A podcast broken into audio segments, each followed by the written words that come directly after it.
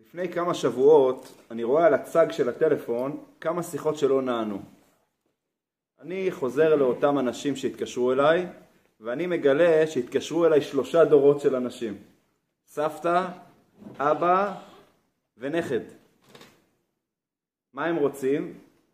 מסתבר שהנכד גויס למילואים, זה היה זמן קצר אחרי תחילת המלחמה, והוא רוצה להתחיל להניח תפילין כל יום, עוד מעט נכנסים לעזה, והוא רוצה בזריזות, הוא לא יודע מתי ייכנסו, הוא לא יודע איפה הוא יהיה, מתי הוא יהיה, רוצה בזריזות שירכשו לו תפילין חדשות כדי שהוא יוכל להניח תפילין כל יום.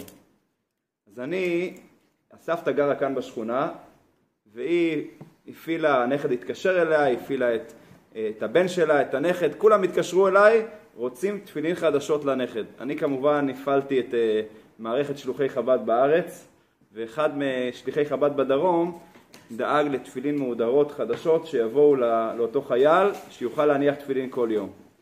כמה ימים לאחר מכן אני מקבל הודע, אה, להודעה או טלפון מידיד שהיה גר פה בשכונה בעבר, כבר כמה שנים הוא לא נמצא פה. הוא מבקש ממני בזריזות כמה שיותר מהר לדאוג לו ולחברים שלו לציצית. הוא גם גויס למילואים, עוד מעט הוא נכנס כנראה לעזה, והוא חייב שיהיה לו ציצית. זה מעשים שהם לא מעשים, הייתי אומר, יחידים, אלא זה דבר ששטף את כל הארץ. הרצון של החיילים להתעטף בציציות, בטליתות, להניח תפילין, וזה נהיה מצרך מאוד מבוקש עד כדי כך שמפעלי הציציות קרסו מעומס של הבקשות של הציציות, חנויות התפילין התרוקנו, וכאן יש לנו הזדמנות טובה לעסוק היום בשיעור בשאלה החשובה, מה מנצח במלחמה? האם הציצית והתפילין או הטנק והנשק? האם התהילים הוא מי שברך שאנחנו עושים לחיילים או הטילים ומטוסי הקרב? כמה משמעותי וחשוב מצווה או מעשה טוב שאנחנו עושים בעורף לחייל שנמצא בחזית. את התשובה לכך אנחנו נלמד כדרכנו מאבא שלנו. היום אנחנו נבחר באבא יעקב, נלמד שני סיפורים דרמטיים ביותר שעברו עליו, שני מלחמות מאוד, אה, שתי מלחמות מאוד אה, משמעותיות שהוא עבר. מלחמה אחת, מלחמה על החיים עצמם, מלחמה קיומית. עם מי זה היה? עם עשיו הרשע. מלחמה השנייה הייתה יותר מלחמה רוחנית שאיימה על חיי הקדושה שלו. וזה היה עם לבן. בשניהם יעקב מתנהג בצורה דומה. והצורה הזו שבה יעקב התנהג היא יכולה ללמד אותנו, הילדים שלו, את הדרך הטובה ביותר להתנהג בתקופת מלחמה. בואו נתחיל עם המלחמה הראשונה, היא הייתה כשיעקב אבינו היה בגיל 63. אחרי התרגיל שעשה יעקב יחד עם אה, אימא שלו רבקה כדי לקחת את הברכות מיצחק במקום שעשו יקבל את הברכות, התרגיל הצליח, אבל עשו כעס נורא מאוד חזק על הגניבה של הברכות, ואמא רבקה משכנעת את אבא יצחק שיעקב חייב לעזוב את הבית, כדי שעשו לא ירצח אותו. ויצחק אומר ליעקב, תלך בבקשה לחרן, שם נמצא אח של אמא, לבן, תקים שם בית, תיקח מבנות, מבנות לבן אחי אמך, ויעקב נאלץ לעזוב את הבית החמים והנעים של אבא יצחק בבאר שבע, בית של קדושה, בית של תורה, וללכת למקום ההפוך לגמרי, אל הדוד לבן, שהוא היה קודם כל עובד אלילים, ומה שמעניין אותו זה רק כסף. כפי שלמדנו להכיר אותו, מתי? עם אליעזר. עם אליעזר. אליעזר מגיע לקחת את אה, רבקה עבור יצחק, מה מסופר? מסופר שלבן רץ עליו, רץ, רץ לאליעזר. ויר, וירוץ לבן אל האיש. למה הוא רץ? אז רש"י אומר, למה הוא רץ? ויהי כירות את הנזם ואת הצמידים על ידי אחותו. כשהוא ראה את הנזם והצמידים, מה הוא אמר? הופה, מדובר פה על אדם שיש לו כסף. אז מיד הוא רץ כדי לראות איך הוא מארגן לעצמו מכל הסיפור הזה שיהיה לו כסף. בשביל כסף לבן מוכן לרמות הוא מוכן לעשות כל דבר, כמו שיעקב חווה על בשרו במהלך השנים, במהלך השנים שהוא היה אצל אה, לבן. אז בעצם יעקב הולך מבית של קדושה, באר שבע, בית של אבא יצחק, גם בית שם ועבר שהוא למד שם בדרך, הוא הולך למקום של טומאה, מקום של רמאות. המקום חרן מלשון חרון אף של מקום. זה המלחמה הראשונה שיעקב עתיד בעצם להילחם. המלחמה השנייה הייתה כעבור 34 שנים. כשיעקב חוזר מבית לבן, שם הוא הספיק כבר להקים משפחה, משפחה של צדיקים, רחל ולאה, בלעה וזלפה, וכמה שבטים נולדו שם? 11 שבטים שנולדו בבית לבן. יעקב חוזר מבית לבן בחרן לכיוון באר שבע, לחזור לבית אבא שלו. ושם בדרך מגיע לקראתו אחיו הרשע עשיו וארבע מאות איש עמו. הוא מאיים להרוג אותו ואת המשפחה שלו, ויעקב נכנס למלחמה שנייה קיומית, מלחמה על החיים שלו ושל משפחתו.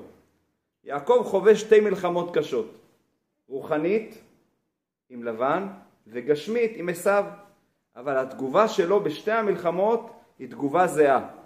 התגובה שעליה אנחנו נלמד היום בשיעור, היא צריכה ללמד אותנו, הילדים של יעקב, איך להתנהג בשעת מלחמה, גשמית ורוחנית.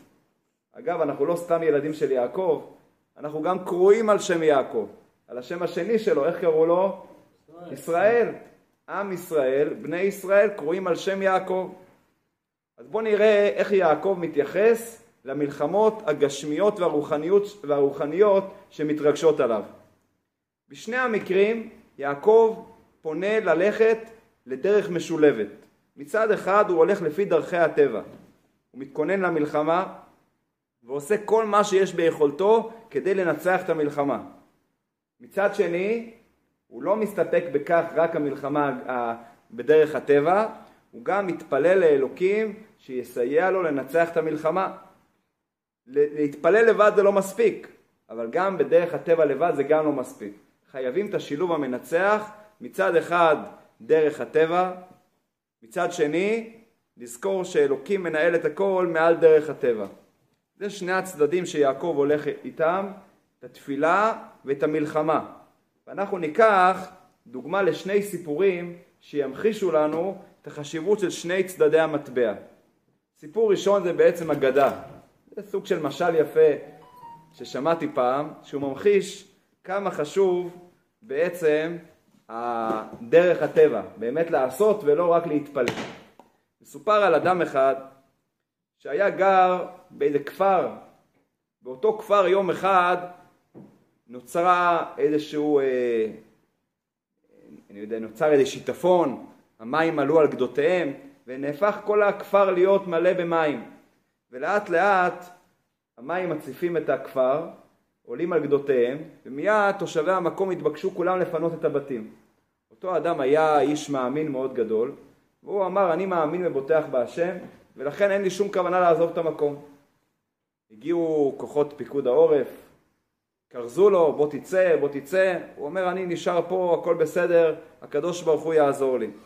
טוב, המים מתחילים אה, לעלות ולעלות, ולא היה לו ברירה, הוא נאלץ לעלות לגג, ממשיך להתפלל, ואז הגיעו סירות הצלה, אומרים לו בוא אדוני, בוא תבוא, אנחנו נציל אותך, חבל שתמות. יש לי הקדוש ברוך הוא, אני לא צריך אתכם, אני מסתדר לבד. טוב, המים עולים ועולים, עד שהסירות כבר גם לא יכולות לבוא. הביאו לו חילוץ אווירי. לו, בוא תעלה, נותנים לך חבל הצלה, בוא תעלה, יצילו אותך. הוא אומר, אני מאמין בהשם, הבוטח בהשם חסד יסובבנו, לא יקרה לי שום דבר. ובסוף המים הטביעו אותו והוא הלך לעולמו. הגיע לבית דין של מעלה, כל כולו מלא בתלונות. טרוניה, הוא אומר, מה זה הדבר הזה? אני בטחתי בהשם, שהשם יציל אותי. למדתי בשיעורים כמה חשוב אמונה וביטחון, עשיתי באמת בצורה מושלמת האמונה, ומה קרה? טבעתי למוות. אז אמרו לו משמיים, אנחנו לא מבינים אותך. אתה פנית לקדוש ברוך הוא להציל אותך, עשינו בשבילך הכל. שלחנו קודם כל צוותי חילוץ רגליים, לאחר מכן שלחנו סירות הצלה, לאחר מכן שלחנו חילוץ אווירי. הכל עשינו כדי להציל אותך. אתה סירבת, מה אפשר לעשות? זה כבר בעיה שלך. כלומר, המשל הזה מלמד אותנו שהתפילה היא חשובה והאמונה היא חשובה, אבל גם חשוב פעולה של השתדלות בדרכי הטבע. זה דבר שהוא מאוד בסיסי. מהצד השני, וזה גם חשוב להדגיש, אסור רק להסתפק בדרכי הטבע, צריך לזכור תמיד שברכת השם היא בעצם נותנת את, ה... את ההצלחה בחיים. יש סיפור יפה שהגמרא מספרת על רבי חנינא בן דוסה. הוא היה אחד מחכמי המשנה, חכמי התנאים, שמסופר עליו כל מיני סיפורי מופת. אחד מהסיפורים המיוחדים שמספרים עליו, שפעם אחת אשתו של רבי חנינא בן דוסה הגיעה בערב שבת אחרי הדלקת נרות, בוכייה, היא מגיעה עצובה לבעלה. אומרת לו, בעלי, לרבי חנינא, עשיתי טעות קשה מאוד, אני הדלקתי את נרות השבת, במקום שמן שמתי חומץ, ואני דואגת שמא הנרות יכבו. או, ברוך הבא גבי. אני דואגת שהנרות יכבו בגלל החומץ. אמר לה רבי חנינא משפט מאוד מאוד יפה. מי שאמר לשמן וידלוק, יאמר לחומץ וידלוק. איך, איך השמן דולק כל כך הרבה זמן? זה בגלל שהשם אמר שהשמן נדלק. אותו השם יאמר לחומץ וידלק. ונעשה נס, ואותו חומץ המשיך לדלוק, אבל לא רק כמו שהשמן היה דולק, הוא דלק כל השבת. עד שהגמרא מסיימת שהביאו מאותו נר שמן, אה, סליחה, הביאו מאותו נר, נר להבדלה במוצאי שבת. עד כדי כך. אז כאן אנחנו לומדים על החשיבות של הידיעה שהכוח של ההצלחה בחיים, בעולם, זה ברכת השם. אז זה בעצם שני הצדדים שלמדנו. אבל האמת שלא צריכים להרחיק עד רבי חנינא בן דוסה לדעת שלא מספיק רק ההשתדלות, אלא צריכים גם את ברכת השם. לצערנו יש לנו דוגמה כואבת מאוד, שממש עכשיו היא הייתה מאוד מאוד אקטואלית. גדר המערכת של גבול רצועת עזה. כמה השקיעו בגדר? גדר חכמה. השקיעו גם במכשול תת-קרקעי שיחסום את המנהרות. הביאו את המערכות הכי מתוחכמות שיש, והוציאו על כך מיליארדים. אגב, בתחקירים מסתבר שזה לא רק היה הגדר, גם התצפיתניות שהסתכלו שם כל הזמן, הם גם התריעו בפני מה שהולך לקרות. אבל זה לא חלחל עד הדרגים הגבוהים.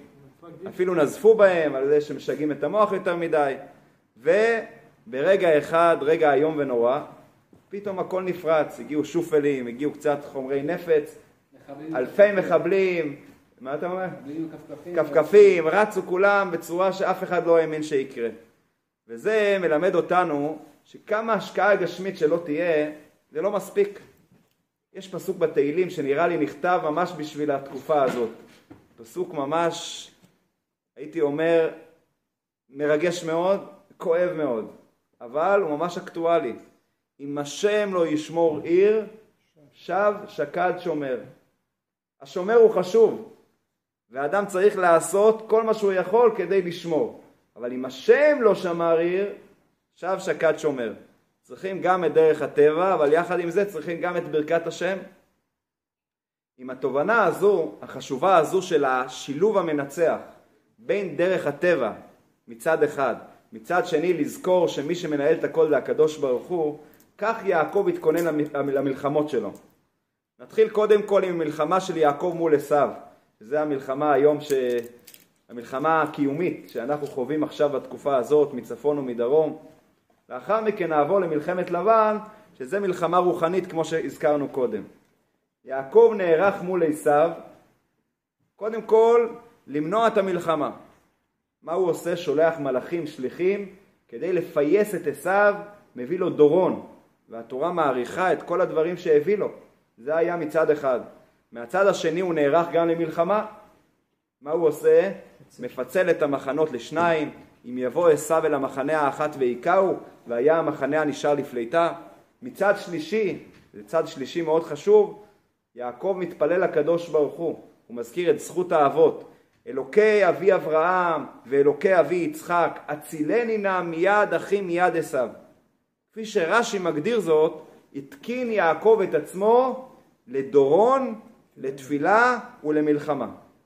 ואנחנו רואים את הדרך של יעקב להתמודדות מול האויב, מצד אחד בדרך הטבע, דורון ומלחמה, מצד שני, מעל הטבע, להתפלל לקדוש ברוך הוא, הצילני נא.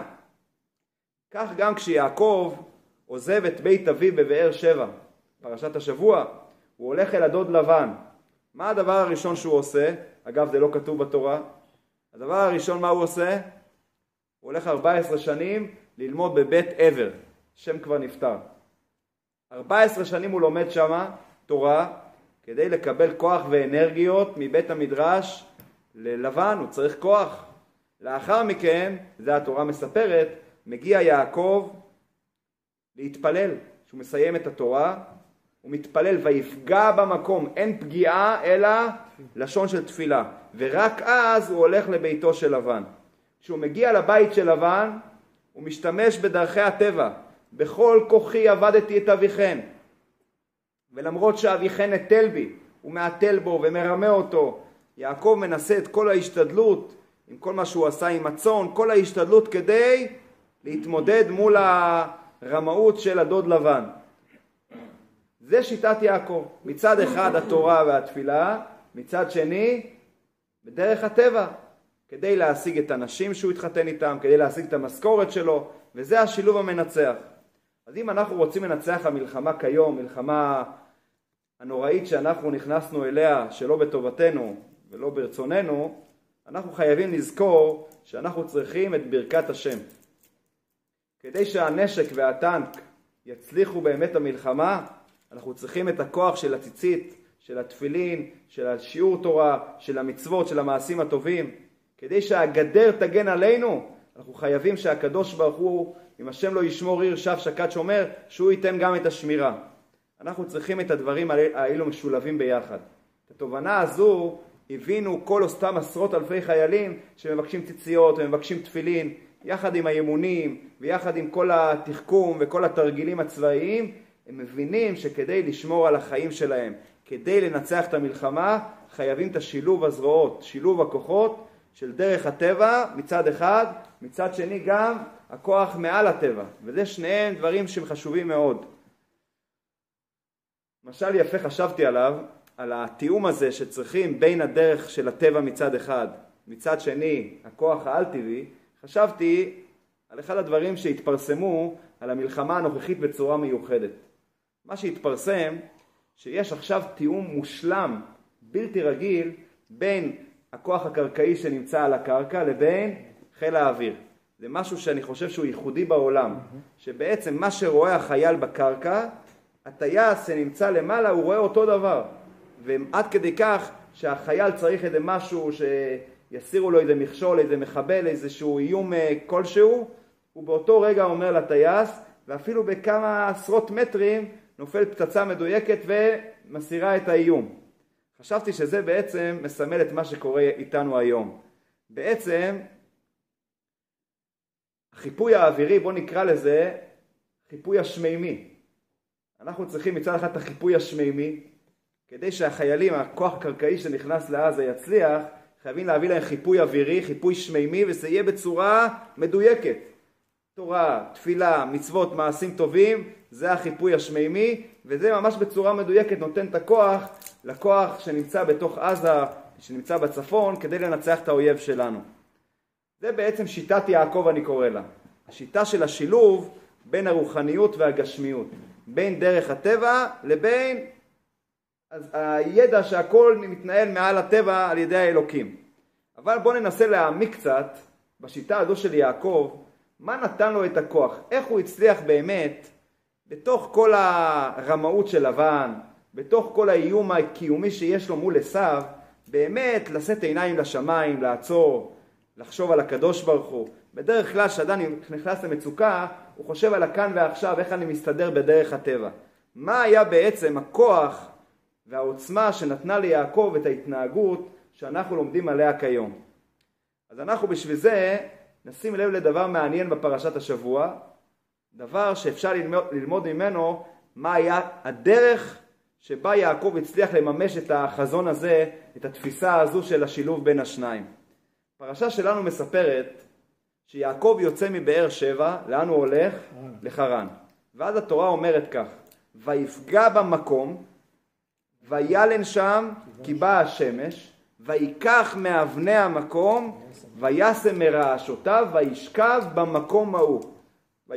אמרנו ויפגע במקום, וישכב במקום. לא כתוב איזה מקום. איזה מקום זה? לא כתוב. אבל כמה פרשיות לפני גם מוזכר מקום. איזה, איזה מקום מוזכר? אצל אברהם אבינו כתוב וירא את המקום מרחוק. איזה מקום? שם זה כתוב בפירוש. שהקדוש ברוך הוא אומר לו והעלהו שם לעולה על אחד הערים אשר אומר אליך שזה היה הר המוריה. אז זה הכוונה וירא את המקום. אז כאשר מוזכר אצלנו המקום זה אותו הר המוריה שכבר מוזכר אצל אברהם אבינו ואותו הר שבו עתיד להיבנות לאחר מכן בית המקדש שמה יעקב הלך לשכב למה הוא הלך לשכב?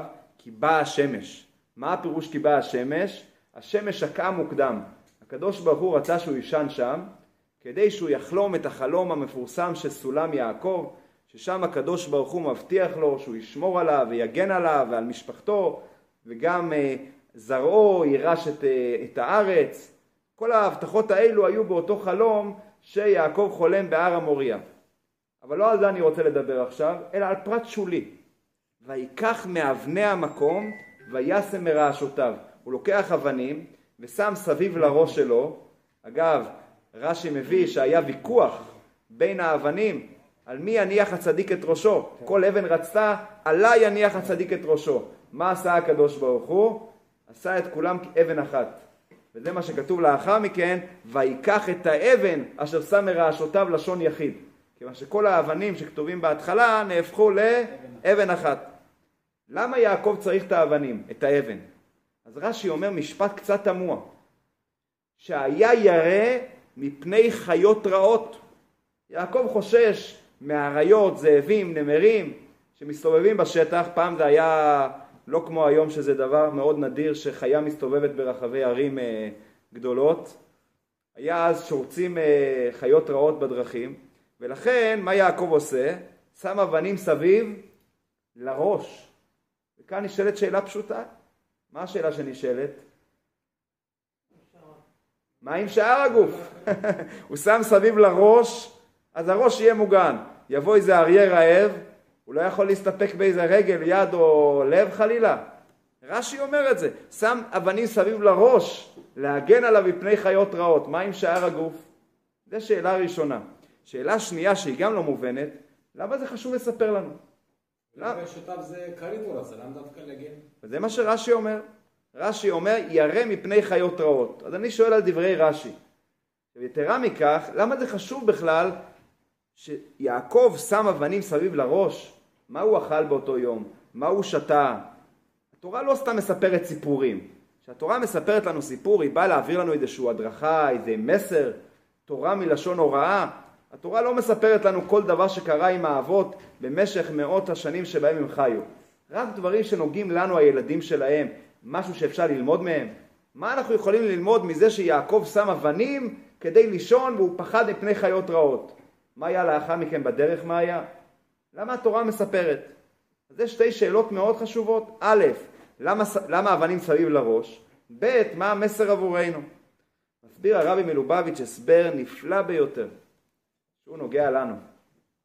יעקב, כפי שלמדנו קודם, הוא יוצא למלחמה רוחנית. הוא מגיע ממקום של קדושה, הבית של אבא יצחק, הבית של עבר, מקום של לימוד תורה, למקום הכי הכי נמוך, חרון אף של מקום, לבית לבן עובד עבודה זרה, אפשר לקרוא לזה, הוא הולך למקום של חיות רעות. חיות הולכות על שתיים. חיות שהולכות על שתיים זה יותר גרוע מחיות שהולכות על ארבע. ראינו את זה עכשיו בתקופה הזאת עם כל המחבלים יימח שמם, חיות שהולכות על שתיים. אז יעקב הולך עכשיו למקום של חיות רעות. והוא מנסה לחשוב איך אני מגן עליי מפני אותן חיות רעות. איך אני אתמודד עם לבן הרשע? איך אני אתמודד עם עשיו הרשע? מה אני אעשה? מה עשה יעקב? לקח אבנים ושם, ושם סביב לראש. מה הוא רצה לעשות? לעשות בידוד בין הראש לבין הגוף. הראש שלי נשאר בבאר שבע, נשאר בבית. שם השאיפות שלי, שם המחשבות שלי, שם האידיאלים שלי. זה נשאר בבאר שבע, נשאר בבית שם ועבר. הגוף הגשמי איפה הוא יהיה? הוא יהיה בבית לבן, הוא יהיה אצל עשיו. כשהראש נמצא במקום הנכון, אז גם הגוף מתנהג כמו שצריך. יש פתגם מאוד מיוחד של הבעל שם טוב, שהוא אומר כך, במקום שמחשבתו של אדם, שם הוא נמצא.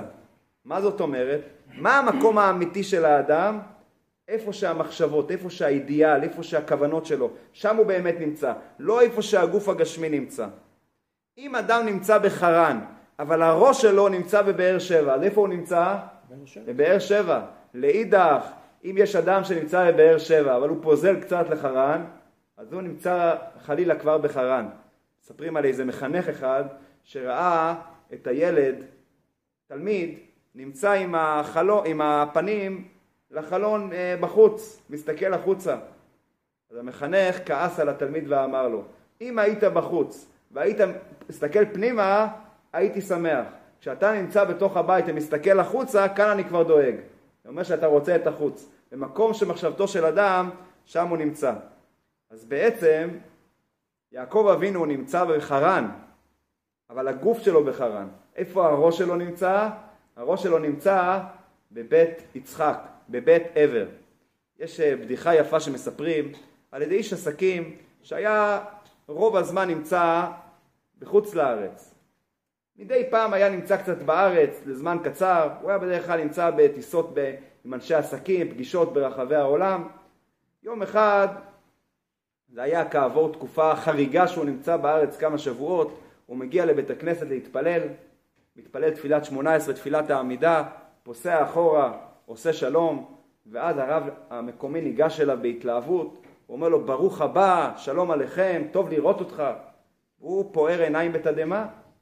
הוא אומר, עד שאני נמצא פה תקופה כל כך ארוכה, אתה עכשיו פונה להגיד לי שלום, כבר דיברנו אתמול, דיברנו שלשום, מה קרה? הוא אומר לו, הרב, הסתכלתי עליך בתפילה. אני ראיתי שהראש שלך לא נמצא בסידור. הראש שלך עכשיו נמצא בכל רחבי הגלובוס, בכל הפגישות שקיימת ושלא קיימת. ברגע שאתה עשית עושה שלום, סיימת את התפילה, חזרת אלינו. נו, אני לא, אני לא אברך אותך ברוך הבא, שלום עליך.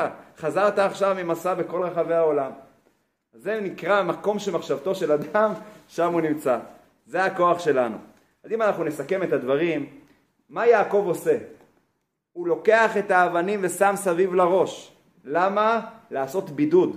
הראש שלי נמצא במקום אחר מאשר הגוף. הגוף הפיזי נמצא עם חיות רעות, אבל אם הראש שלי שמור, הראש שלי נמצא במקום הנכון, האידיאלים שלי שמורים, אז למרות שהגוף שלי נמצא אצל עשיו, נמצא אצל ישמעאל, אני זוכר שאני נמצא במקום הנכון, ולכן זה לא ישפיע עליי כל מה שקורה מסביב.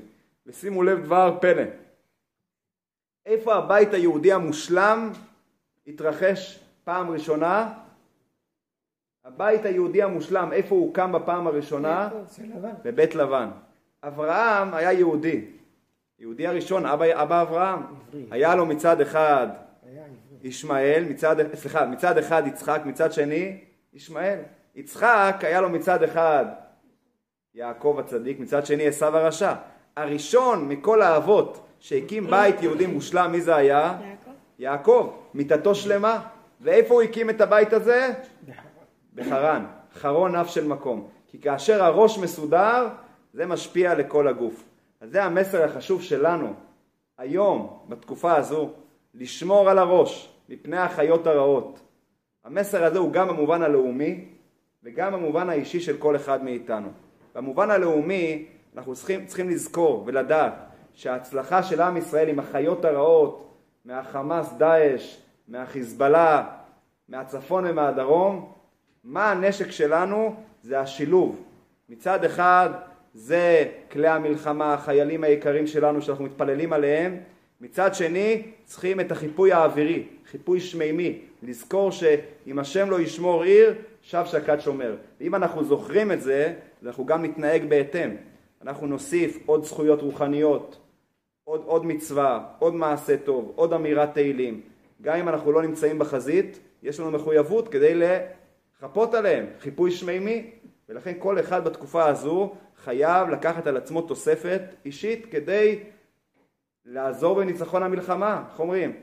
לשאת uh, מתחת לאלונקה, כל אחד, גם מי שבעורף וגם מי שבחזית. וגם המובן האישי, בחיי השגרה של כל אחד מאיתנו, אנחנו צריכים לזכור שהפרנסה שלנו לא תלויה ברק בכמה נעבוד, והבריאות שלנו לא תלויה רק ברופא או בכדורים שהוא נותן.